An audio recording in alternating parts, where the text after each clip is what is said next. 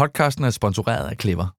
Clever leverer opladning til danskernes elbiler med intelligent hjemmeopladning på Danmarks største offentlige ladenetværk og på din arbejdsplads. Bliv inspireret på clever.dk. Velkommen til Elektrisk, en ny podcast om det at blive elbilsejer. Der er mange tanker, der er mange overvejelser og mange bekymringer, når man skal tage det nye skridt med udviklingen. Og der kan hurtigt hobe så mange spørgsmål op. Heldigvis, ja, så er der altså også mange svar derude. Og dem har jeg tænkt mig at finde hos forskellige eksperter inden for branchen.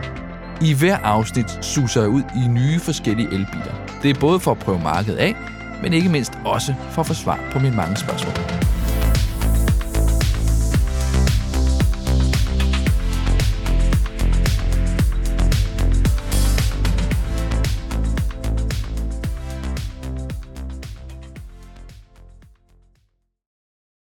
I det her afsnit, der skal vi grave os lidt mere ned i tallene bag en elbil, altså økonomien. Er det dyrere eller billigere at skifte fra fossildreven bil til en elbil? Hvad med forsikring? Hvad med opladning? Og alle de tanker og spørgsmål, der måtte være derude. Og her er jeg virkelig på bar grund. Heldigvis så har jeg fundet mig en ekspert, der ved meget mere om det, end jeg gør. Jeg hedder David Guldager, og jeg er vært her på Elektrisk. Og jeg har i mange år beskæftiget mig med ny teknologi og tænkt, hvor du hvad? Nu skal det være. Nu skal jeg også tage skiftet over til en ny elbil. Og jeg har fundet mig en ny af slagsen at køre i, så lad os komme i gang ud på vejene. Jamen, jeg har nu sat mig ind i en Mercedes EQA, som er en af deres mere billige, men bestemt ikke altså mindre lækker elbil.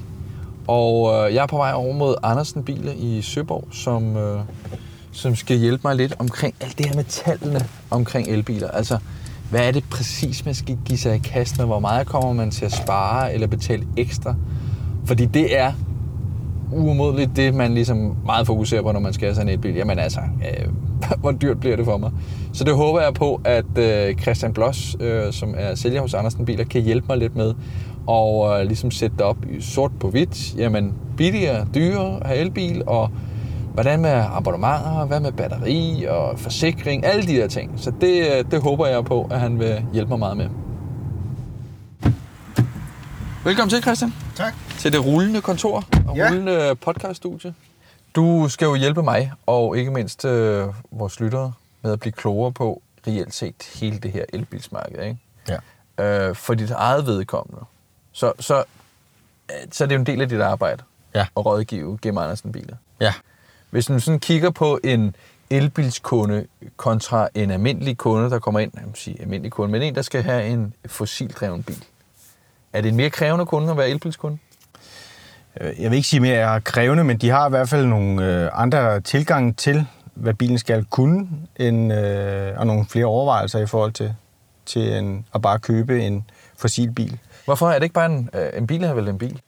Jo, men det har jo selvfølgelig også noget at gøre med logistikken for ens hverdag i forhold til ladetider, ladepunkter og rækkevidde og sådan nogle ting. Der kan jo være en pendlerbil, som bare skal kunne køre frem og tilbage, hvor der ingen ladepunkter er. Jamen der kan det måske godt være svært at få en elbil til at passe ind, hvis man ikke har mulighed for at lade derhjemme.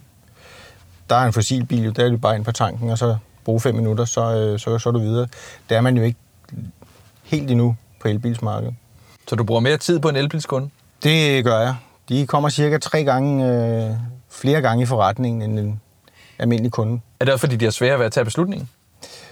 Også det, ja. Der er nogle flere overvejelser om, hvad man skal vælge og hvad den skal kunne i forhold til en almindelig fossilbil. Og så kan man så sige, at markedet for elbiler er jo også sådan lidt mindre begrænset, men der er stadig kæmpe udbud, og der er det også måske meget svært for kunderne at vælge den rigtige. Hvad skal man vælge? Hvem har mest erfaring? Vi skal jo kigge lidt nærmere på tallene i dag. Ja. Altså, kan det betale sig, og ikke mindst på mine tal også, i forhold til, bliver det dyrere eller billigere for mig at køre over på elbil, og derved også, er det noget, som bliver dyrere eller billigere for andre. Lad os bare lige sådan få åbnet op for den del. Altså, er det billigere eller dyrere at gå over på elbil? Kan man sige noget generelt? Ja, hvis vi siger noget generelt, så vil jeg sige, så sparer du cirka et sted mellem 3.000 og 3.500 om året ved at vælge en elbil. Nå? Hvis du kører 15-20.000 km om året. Nå, og det er jo sådan gennemsnitligt det, som danskeren gør. Det er det. Hvorfor sparer jeg det? Det gør man primært på at få de rigtige lademuligheder og driftomkostningerne på elbilen, som er anderledes end på en fossilbil. Så kan man så sige, at en fossilbil er jo faktisk reelt stålprismæssigt billigere end en elbil. En elbil har jo en højere nettopris, hvis du kan kalde det sådan. Mm. Og det kan godt give en udfordring i forhold til, at den er dyrere at købe, den er dyrere at lease månedsmæssigt. Men hvis man fratrækker de besparelser, der vil være på ladeomkostningerne kontra og tanke den, serviceomkostningerne, jamen så vinder du faktisk omkring de der cirka 3.000 kroner om året i gennemsnit. Og serviceomkostningerne, fordi den ikke har benzin eller diesel i bilmotoren? Ja, det er både, at den selvfølgelig ikke har en motor med nogle dele, som skal skiftes. Altså en elmotor har jo ikke nogen bevægelige dele som udgangspunkt. Der er også det her med, at sådan noget som bremser er jo en styr. Det er en dyr omkostning på en bil. Mm. Og en elbil har selvfølgelig normale bremser, men de har også noget, der hedder regenerative bremser, som gør, at når man bremser moderat i bilen, er det faktisk ikke de mekaniske bremser, men en generator, der bremser bilen. Så hvis man sådan generelt siger, at du måske skifter bremser hver 50.000 km, så kan du på en elbil måske køre 100.000 km på et sæt bremser. Okay. Fordi du vil ikke slide dem på samme måde, som du vil gøre på en normal bil. Jeg tænkte ellers netop det der med, at den hele tiden... Du ved, når man kører en elbil, så kan man også køre det, der hedder one pedal drive, altså hvor den selv bremser ned, når man giver slip på pedalen, så bremser den jo også. Så tænker jeg, så bruger man vel bremsen mere, men det er ikke det samme. Det er faktisk den regenerative bremse, der bremser bilen for dig. Det er faktisk en generator, der vender strømmen og sender strøm til dit batteri i stedet for. Og så det er ikke sådan en konkret bremse, der bremser? Det er ikke den mekaniske bremse, der går ind og træder. Ah, okay. Det er faktisk kun, hvis du træder hårdt nok på bremsen, eller selvfølgelig mange gange de fleste elbiler, jamen der træder de først i kraft omkring ved 20 km i timen og ned til 0. Så du vil ikke slide dem på samme måde. Og det er jo... Så kan man sige, at man har også noget... En elbil har jo reelt heller ikke nogen gearkasse. Det vil sige, at der er heller ikke noget gearkasseolie, der skal skiftes, for eksempel. Nej. Så det er også en besparelse i forhold til en fossilbil, ikke? Okay. Så der er en del punkter sådan rundt omkring, som gør, at de samlede omkostninger på at køre i bilen er billigere end at have en fossilbil. Så sådan helt generelt, altså, kan man sige, hvornår det ikke er givetigt at køre elbil som kunde? Altså, hvornår det begynder at blive for dyrt at blive elbilskunde i forhold til ens behov? Det gør det, hvis man ikke har mulighed for at oplade optimalt. Okay. Så folk i byerne, det begynder at blive lidt mere besværligt?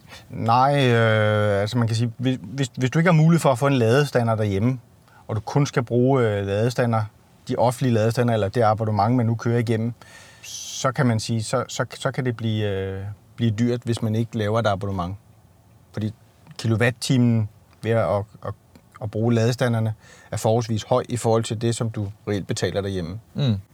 Den absolut optimale løsning er, at du har en ladestander hjemme og lader, og får elrefusion på det. Det er absolut billigst. Elrefusion? Ja, det vil sige, hvis du har en elbil, du lader på, hvis du har solceller i dit hjem, eller du bruger jordvarme eller noget andet, jamen, så kan man faktisk søge elrefusion igennem sit elselskab. Og det kan man også på en elbil, og i øjeblikket er den fastsat til, at man får 1,11 kroner retur per kilowatt-time, man lader sin elbil. Så det bliver nødt til at forklare. Så jeg lader den, men så det strøm, jeg ikke bruger på den, det kan jeg betale tilbage. Man kan sige, at hvis du tager udgangspunkt i en 64 kW elbil, eksempelvis i vores regime Hyundai Kona, jamen hvis du lader den derhjemme, så betaler du i gennemsnit 2,25 kroner per kWh. Mm. Så vil sige, hvis du siger 2,25 kroner gange 64 kW, det giver ikke antal kroner. Så er der et svind på cirka plus 10%. Men altså i runde tal koster det 130-40 kroner at få 480 kilometer. Okay. Derhjemme. Så er det sådan, i hver kvartal, så laver den udbyder, man nu har til at hjælpe sig med det, de laver en refusion. Det siger, hver kvartal, hvad har du brugt i kilowattimer på din elbil? Hvis du har brugt 50 kilowattimer, jamen, så får du reelt 50 gange 1,11 retur. Okay, Så jeg kan simpelthen jeg kan spare på den del ved at... Jeg går også ud fra, altså, som siger, vi har en elbilslader og jeg derhjemme, og jeg har en bil, som jeg ikke skal betale så meget for, når jeg smider den på værkstedet, og det skal man måske gøre lidt ofte, eller mindre ofte.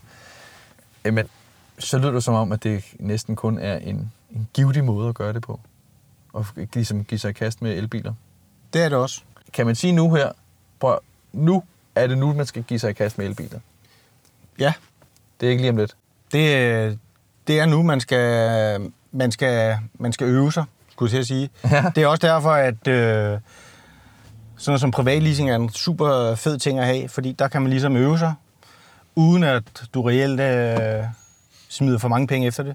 De fleste leasingaftaler, de kører jo 36 måneder, men man har jo mulighed for at stille den efter 12 måneder. Ja, nu har jeg sådan, hvis vi giver sig kast med den, vi kommer tilbage til ladning også, fordi der er altså også mange elementer i den del. Men hvis man lige sådan graver os ned i forhold til leasing og eje, så har jeg fået vidt forskellige meldinger tilbage. Altså hvis jeg tager mit eget scenarie lige i øjeblikket, så leaser jeg. Mm. Jeg kører reelt set nok over de 15.000, altså jeg kører i hvert fald over de 15.000, som jeg har i min leasingaftale. Så jeg kører nok 20-25, ligesom vi kom ind på, og det var nok meget sådan kvægt den almindelige dansker. Jeg betaler cirka 1.500 kroner om måneden på benzin, sådan cirka. Og min leasingaftale hedder 3.500 for den her leasingkasker. Ja. Hvis jeg så kigger over på det andet her, ikke? Så jeg skulle have mig en ny bil, og det skal være lige om lidt. Ja. Kan leasing betale sig for mig? Med også det, jeg kører, og det med det, der er ude på markedet, de tilbud, der er? Altså hvis I kører man 20.000 plus kilometer, så begynder det at være for dyrt at lease en elbil pt. Og det er dyrere at lease en elbil end en almindelig bil? Ja, og det er kvæg, at elbilen reelt, kan man sige, koster flere penge end en fossilbil. Igen, hvis vi tager en Hyundai Kona benziner, så lad os sige, at den koster 80.000 kroner stålpris. Hvis du tager den samme bil... Når du siger stålpris, så er det fordi, det er prisen på en bilen. Det er bilen fra fabrikken, hvis du kan kalde det sådan. Ja. Hvis du så tager en Kona EV, som er en elektrisk, så koster bilen 220.000. Okay. For nøjagtigt det samme. Ja. Så man kan sige... Og i forhold til, når det er en privat leasing, så er det jo sådan, at det er uden afgift. Det vil sige, at bilen bliver reelt leaset uden afgift. Man betaler jo i sin månedlige ydelse en del til staten. Det vil sige, at du betaler ikke den fulde afgift. Og det vil sige, at det er reelt, om det er 80.000 eller det er 225.000, du skal finansiere. Det er klart, det giver jo en forskel på den månedlige ydelse. Så derfor vil en elbil mange gange koste 1.000 kroner plus generelt i forhold til en tilsvarende benzinbil på en leasing. Det er jo alligevel også noget. Det er det. Og der er det så igen det, der skal man så... Det var det, som vi indledningsvis talte lidt om. Der skal man så regne ud fra, jamen, bruger du 2.000 kroner om måneden i brændstof på din leasingbil, jamen hvis du nu kun bruger 700 kroner om måneden på at lade den op om måneden, så har du jo vundet 1.300 kroner der. Og men er der ikke noget med, at jeg kan jo betale abonnementsmæssigt, så jeg bare betaler en fast pris, så kan jeg lade så meget jeg vil? Jo. Så det vil næsten være en fordel? Ja, hvis man har ladepunkterne inden for det, hvor man bor, ja. Det ligger generelt på en elbil. Hvis man ikke har nogen ladestander derhjemme, så ligger det omkring 650 kroner om måneden. Okay. For at lade lige så tørt, som man har lyst til. Og det er hos de forskellige opladningsselskaber. Ja, lige præcis. Ja. Og hvordan er det så i så fald, når jeg som siger, så har jeg så et abonnement hos Clever, betaler der, jeg tror faktisk det hedder 750 kroner om måneden lige i øjeblikket. Det er kvæg, at du har en ladestander hjemme hos dig selv også. Okay. Yes. Okay, så har jeg den, og den betaler jeg så de 750 kroner. Det er jo så stadigvæk langt billigere for mig, end de 1.000-1.500 kroner om måneden, som jeg pt. Betaler i benzin. Hvad så, hvis når jeg kører afsted, og jeg kommer til et punkt, hvor jeg der er simpelthen ikke nogen Clever-lader her. Ja. Jeg bliver nødt til at kaste mig over på en E.ON, eller hvad de ellers hedder derude. Ja, det kan man sagtens. Hvor meget ekstra betaler jeg der? Jamen, det vil sige, lige pt. Er det faktisk sådan, at E.ON og Clever har jo faktisk lavet et samarbejde, som gør, at mange af de her ladestander, som står strategisk rundt omkring Danmark, faktisk er fælles ladestander, Så om du har et E.ON eller et Clever abonnement, det gør faktisk ikke nogen forskel. Nå, det vidste jeg ikke. Så kan man så sige, at man kan så vælge at helgardere sig lidt. Det kan man også i Clever-regi, men i Clever kan man faktisk få en ladebrik gratis tilknyttet til sig. Og det vil sige, der betaler man per forbrug. Og man anbefaler faktisk, at hvis du kører under 20.000 km, at man gør det på den måde. Mm. Hvis man har en hjemmelader derhjemme. Fordi det bliver billigere? Ja. End de 750? Ja. Ja.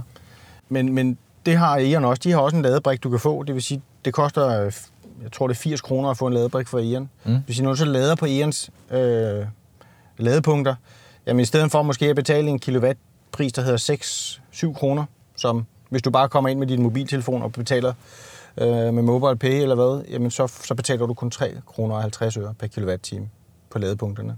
Okay. Og det er det samme princip, som hvis jeg er E.ON-kunde, så kan jeg så også godt køre ud og synes, at der er simpelthen kun en Clever lader. Og er det også selv, hvis det er lynladerne?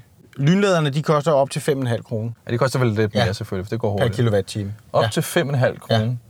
Betaler. Okay. Ja. Og lad os sige, en elbil, den vi sidder i nu her, den her Mercedes, den kan køre cirka 350 km på en opladning. Lad os sige, at jeg har kørt halvdelen. Ja. Kommer til en supercharger. Eller det hedder det jo så ikke, det er jo kun Tesla, der hedder supercharger. Men en lynlader. Ja. Hvor meget kommer jeg til cirka af med, hvis sådan... Mit hoved kan slet ikke regne sådan nogle tal ud her. Men hvis jeg sådan cirka skal tænke, okay, det koster mig lige sådan en hvad er det så 150 kilometer på en ja. Altså man kan sige, hvis vi nu tager, du siger det, nu ved jeg faktisk ikke hvor mange kilowatt den her er på, men lad os sige den er på 60 kilowatt. Jamen, så har du 30 kilowatt du skal lade. Ja.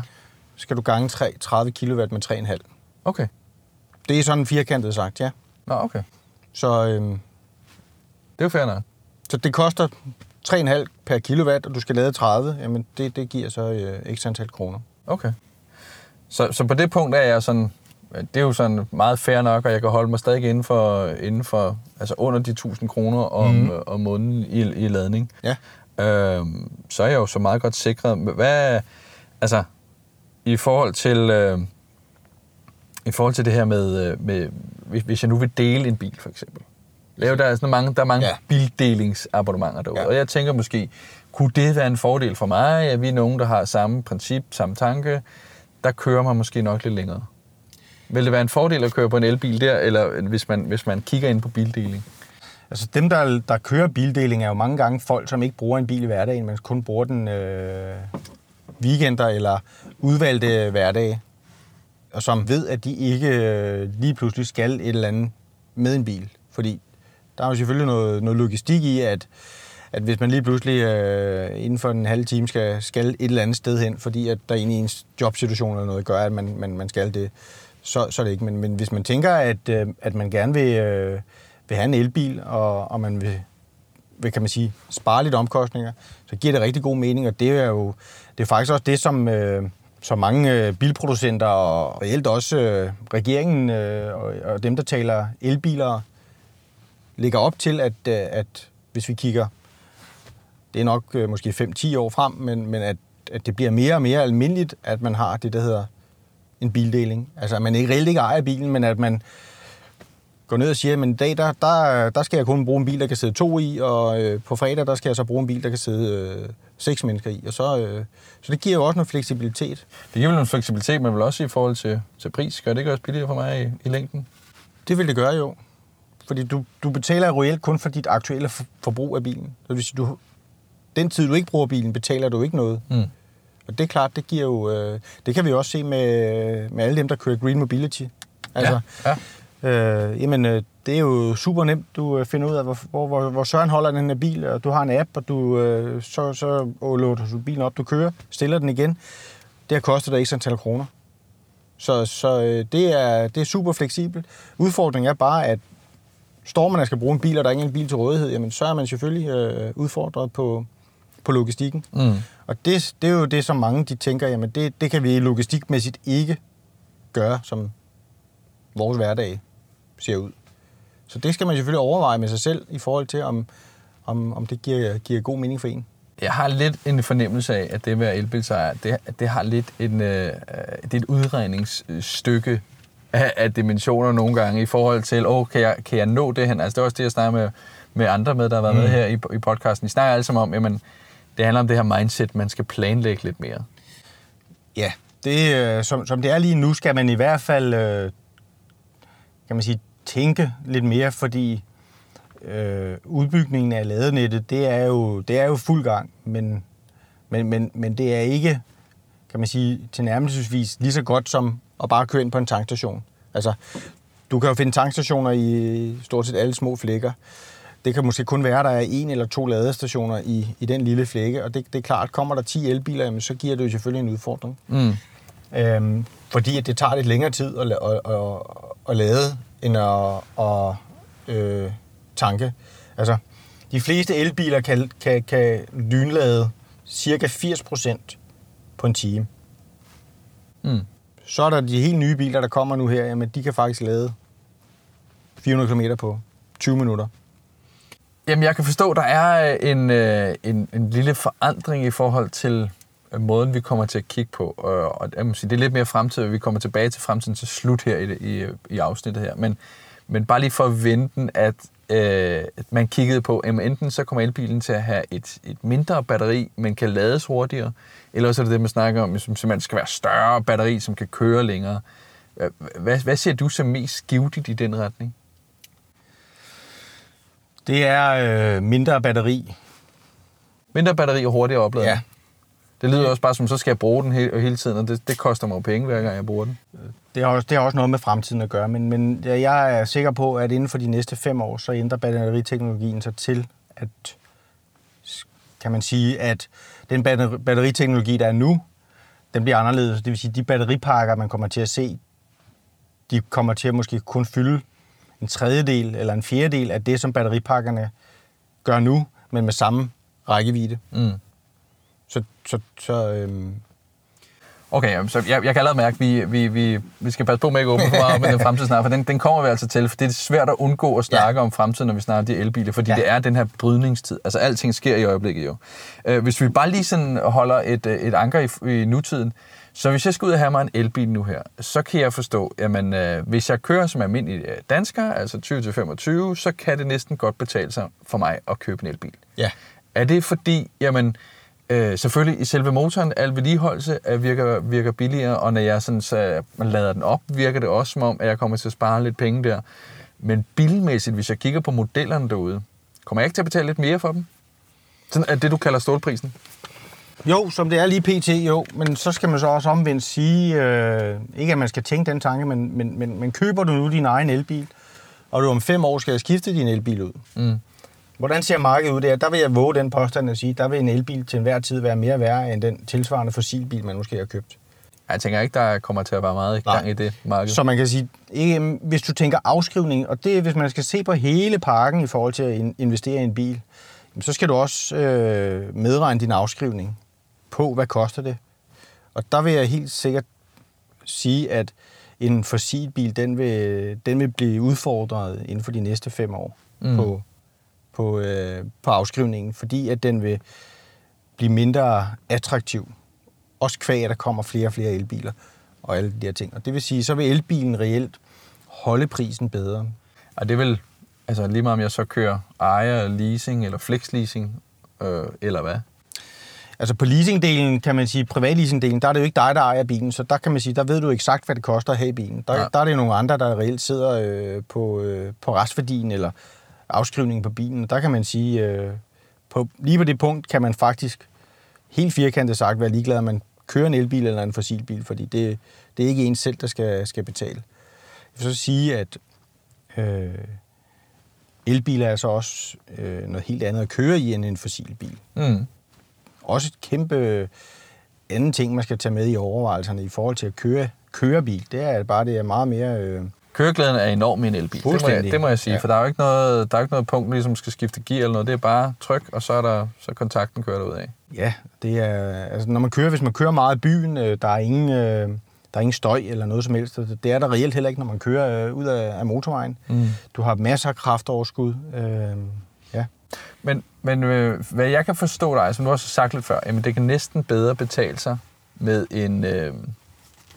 leasing i øjeblikket. end en ejer. Ja, det er jo fordi... Kan vi sætte den så sort og hvidt op? I princippet kan man sige, at det er nok 50-50. Der er de kunder, som er helt overbevist om, at uanset hvad, jamen så køber de deres elbil, fordi at det er det, de skal. Mm. Og det er også det, de skal næste gang, og så videre og så videre. Så er der dem, som er udfordret på, jamen tør jeg købe en elbil? Hvad sker der om 5 år med den elbil, hvis jeg nu køber den? Er den fuldstændig forældet i forhold til det, som der er nu? Og så vælger de leasing-delen. Også fordi der ved du eksakt, hvad det koster at have bilen. Du kan træde ud af leasingaftalen om 12 måneder, og det vil sige, at den er meget fleksibel, men det koster også lidt at være fleksibel. Ja, er det altid sådan? Har det altid været sådan, at det koster lidt mere leasingmæssigt end ejermæssigt? Ja, så skal man også gøre med sig selv. Det er meget individuelt. Tænker man de tanker, at man siger, at man vil gerne skifte bil inden for 2-3 år hele tiden, så er leasing det rigtige. Mm. Er man i den situation, at man som udgangspunkt har sin bil 4,5 år plus, så er køb det rigtige. På elbilsmarkedet er det også blevet sådan nu, i forhold til køb/finansiering, at de fleste finansieringsselskaber, banker, faktisk tilbyder ekstrem lave renter eller 0% renter, hvis man køber en elbil. Ja.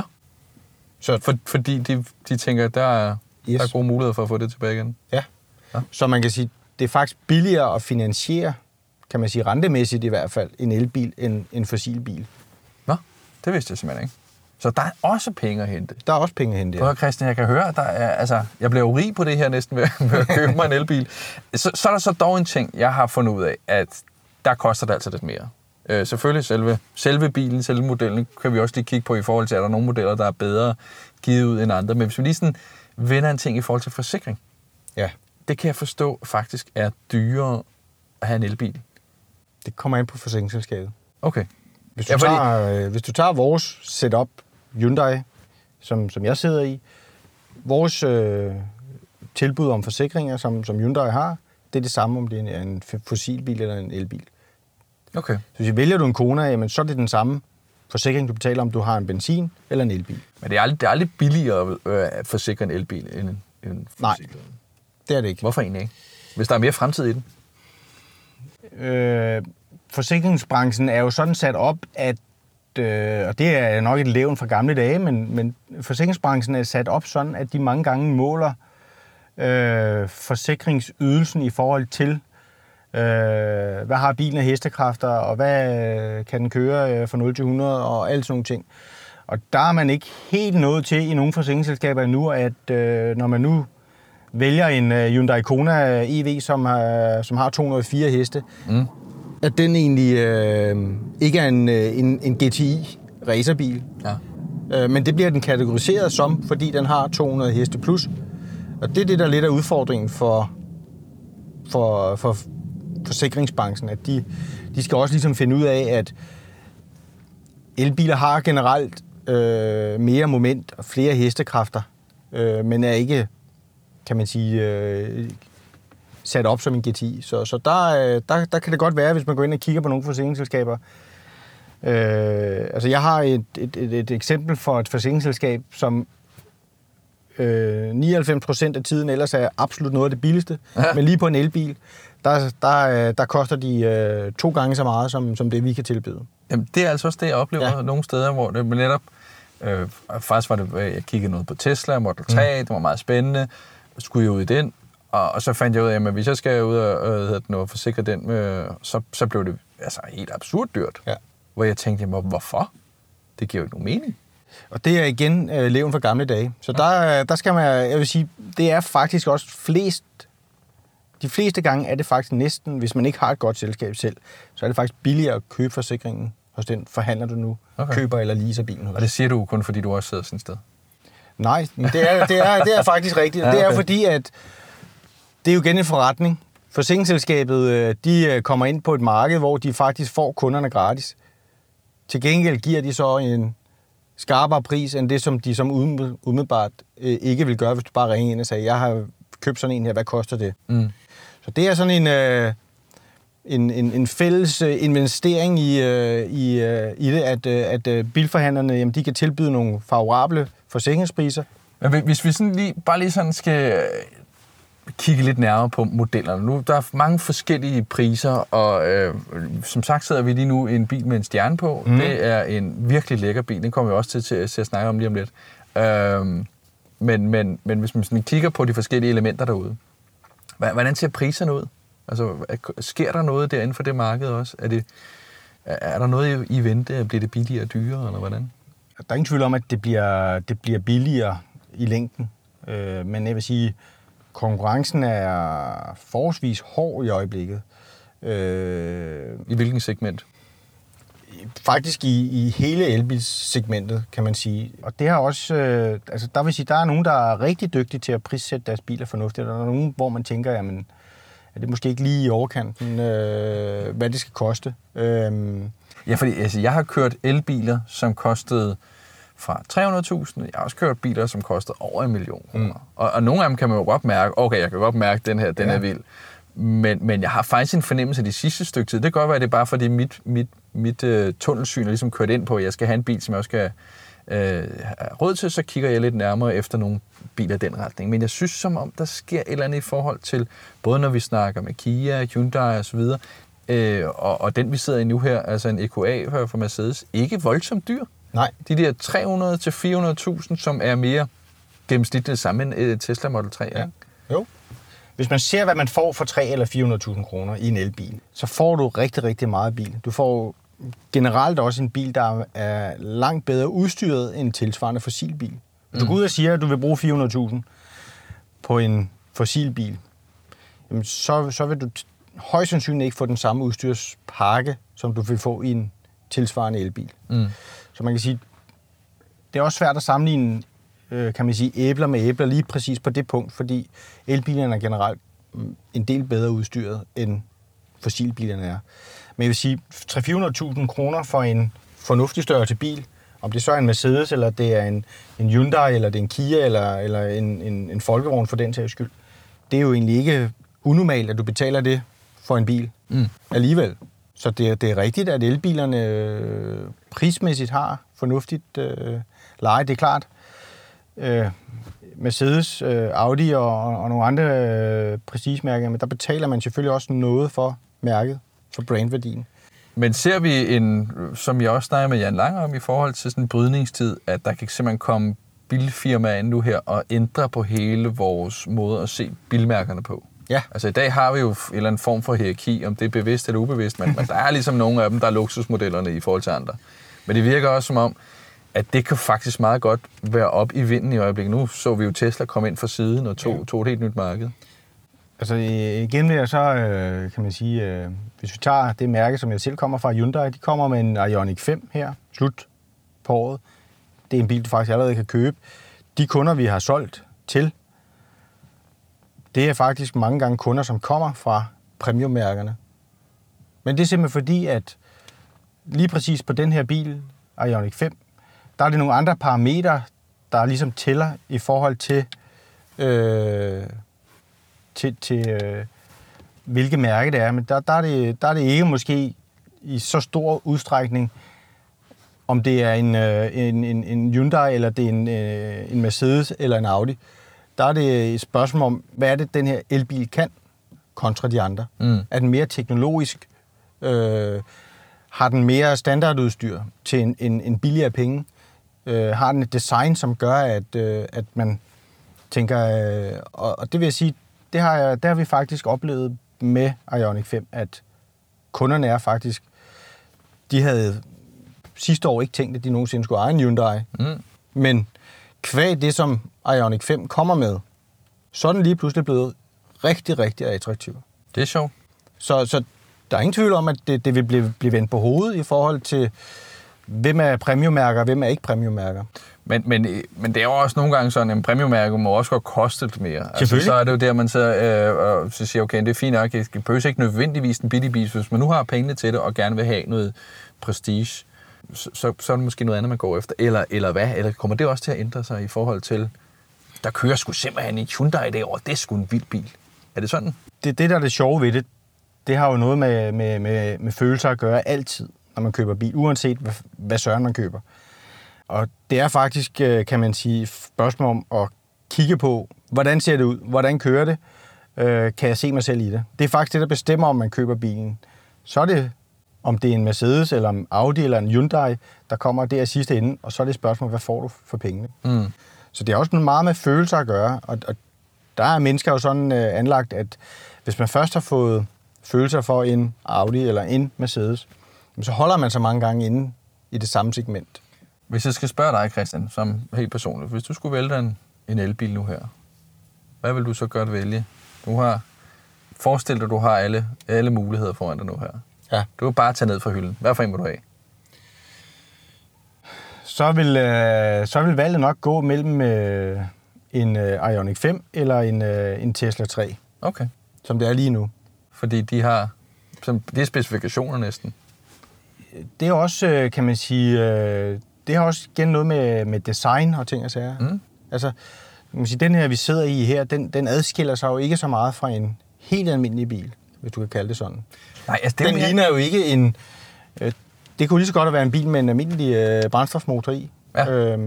Og der kan man sige, der synes jeg, det er meget fedt, at man også måske får noget, som man ikke normalt får. Der kunne jeg dengang se, at det er elbiler på de andre, på Tesla, Hyundai og Ioniq 5. Det er rigtigt, som du siger her. Den her Mercedes EQA, som vi sidder i her,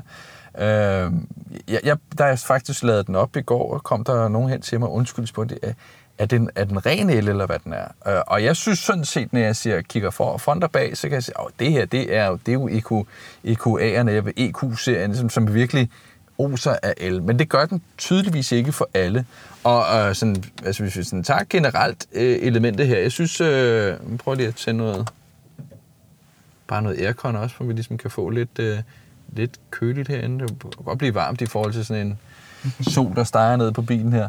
Men jeg synes virkelig, den er lækker. Altså, den kører dejligt, den kører blødt, og sådan helt personligt, sådan bilmæssigt. Nu er jeg leder efter en bil, hvor der er plads til min familie, 2 børn, mig og min kone. Så kunne vi godt være i den her, ikke? Jo. Og 400.000, som den her koster fra, ja, er vel også okay? Det synes jeg. Ja. Det synes jeg. Men igen, det her igen meget med følelser at gøre. Der er nogle mennesker, der absolut ikke vil have, at folk de står og peger fingre af dem, eller drejer hovedet, når man kører med kørende. Mm. De vil helst bare køre anonymt igennem hverdagen, skulle jeg til at sige, uagtet om det er en elbil eller ej. Der kan man sige, at jeg synes måske, det er meget fedt, at man kan vælge noget, som vækker opsigt. Så den her, mener du ikke, at når jeg kommer kørende, at folk vil kigge efter mig? Jeg kan jo også godt lide, når folk kigger. Altså, sådan er det, når man kommer og kører i en fed bil, så må man gerne have, at folk tænker, hvad fanden sker der derovre? Ja. Altså, hvis den er jo ikke, lige så, kan man sige, hypet, som hvis vi nu tager Mercedesen her, som nogle af deres andre større modeller er. Der er ingen tvivl om, at der kan man tydeligt se, det er en elbil. Ja. Så hvordan klarer Mercedes sig i forhold til konkurrencen derude? Der er ingen tvivl om, at i det segment, de ligger i, der klarer de sig fint, og de har jo nogle fornuftige biler, og de har faktisk biler i både prisklasse og størrelsesmæssigt, som er fornuftige. Så der er ingen tvivl om, at Mercedes er en stor spiller på det marked også. Men det er lidt sjovt i forhold til, når vi snakker før, Hyundai, Kia og hvad ved jeg, Tesla.